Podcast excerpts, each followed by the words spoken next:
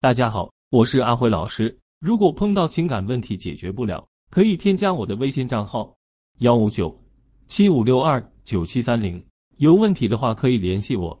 老公出轨回归了，第三者打电话向我挑衅，说我老公对他有多好多好，多舍得花钱买了什么什么，还说我老公跟他说我性格不好，脾气大。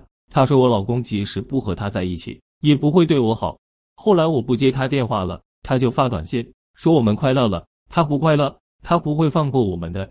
我实在咽不下这口气。第三者这么嚣张，我该怎么打击他？首先，把他的骚扰电话录音取证，威胁短信也留存好，然后报警。根据《治安管理处罚法》第四十二条第五款，多次发送淫秽、侮辱、恐吓或者其他信息，干扰他人正常生活的，可处拘留并罚款。另外，拿好证据去法院起诉他。你可以追回你老公赠与他的婚内财产。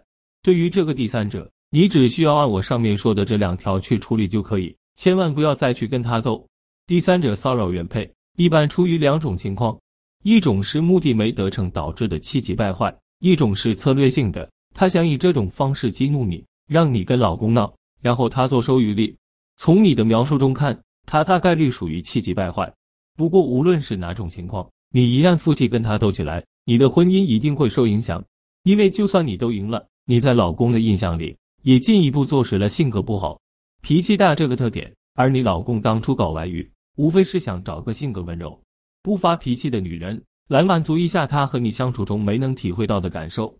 现在第三者原形毕露了，凭他张牙舞爪的样子，相信你老公也不会再惦记他。而且借这个机会，你可以推翻老公对你的刻板印象。老公觉得你脾气大。你就让老公看看，面对乱咬人的第三者，你不会被激怒，你会淡定的面对，机智的解决问题。老公觉得你性格不好，你在这次婚姻保卫战中就跟老公建立同盟，一致对外，刷新老公对你的认识。这时候你老公就后怕了，好悬自己差点丢了这么好的老婆，他也会怪自己当初瞎了眼，会找上那么个泼皮无赖的情人。这时你利用老公对你的愧疚感，跟他谈谈怎么惩罚他。在一起找出你们婚姻中存在的问题，讨论一下怎么修复感情。总而言之，既然你接纳老公回归家庭，那么两口子的事关起门来解决。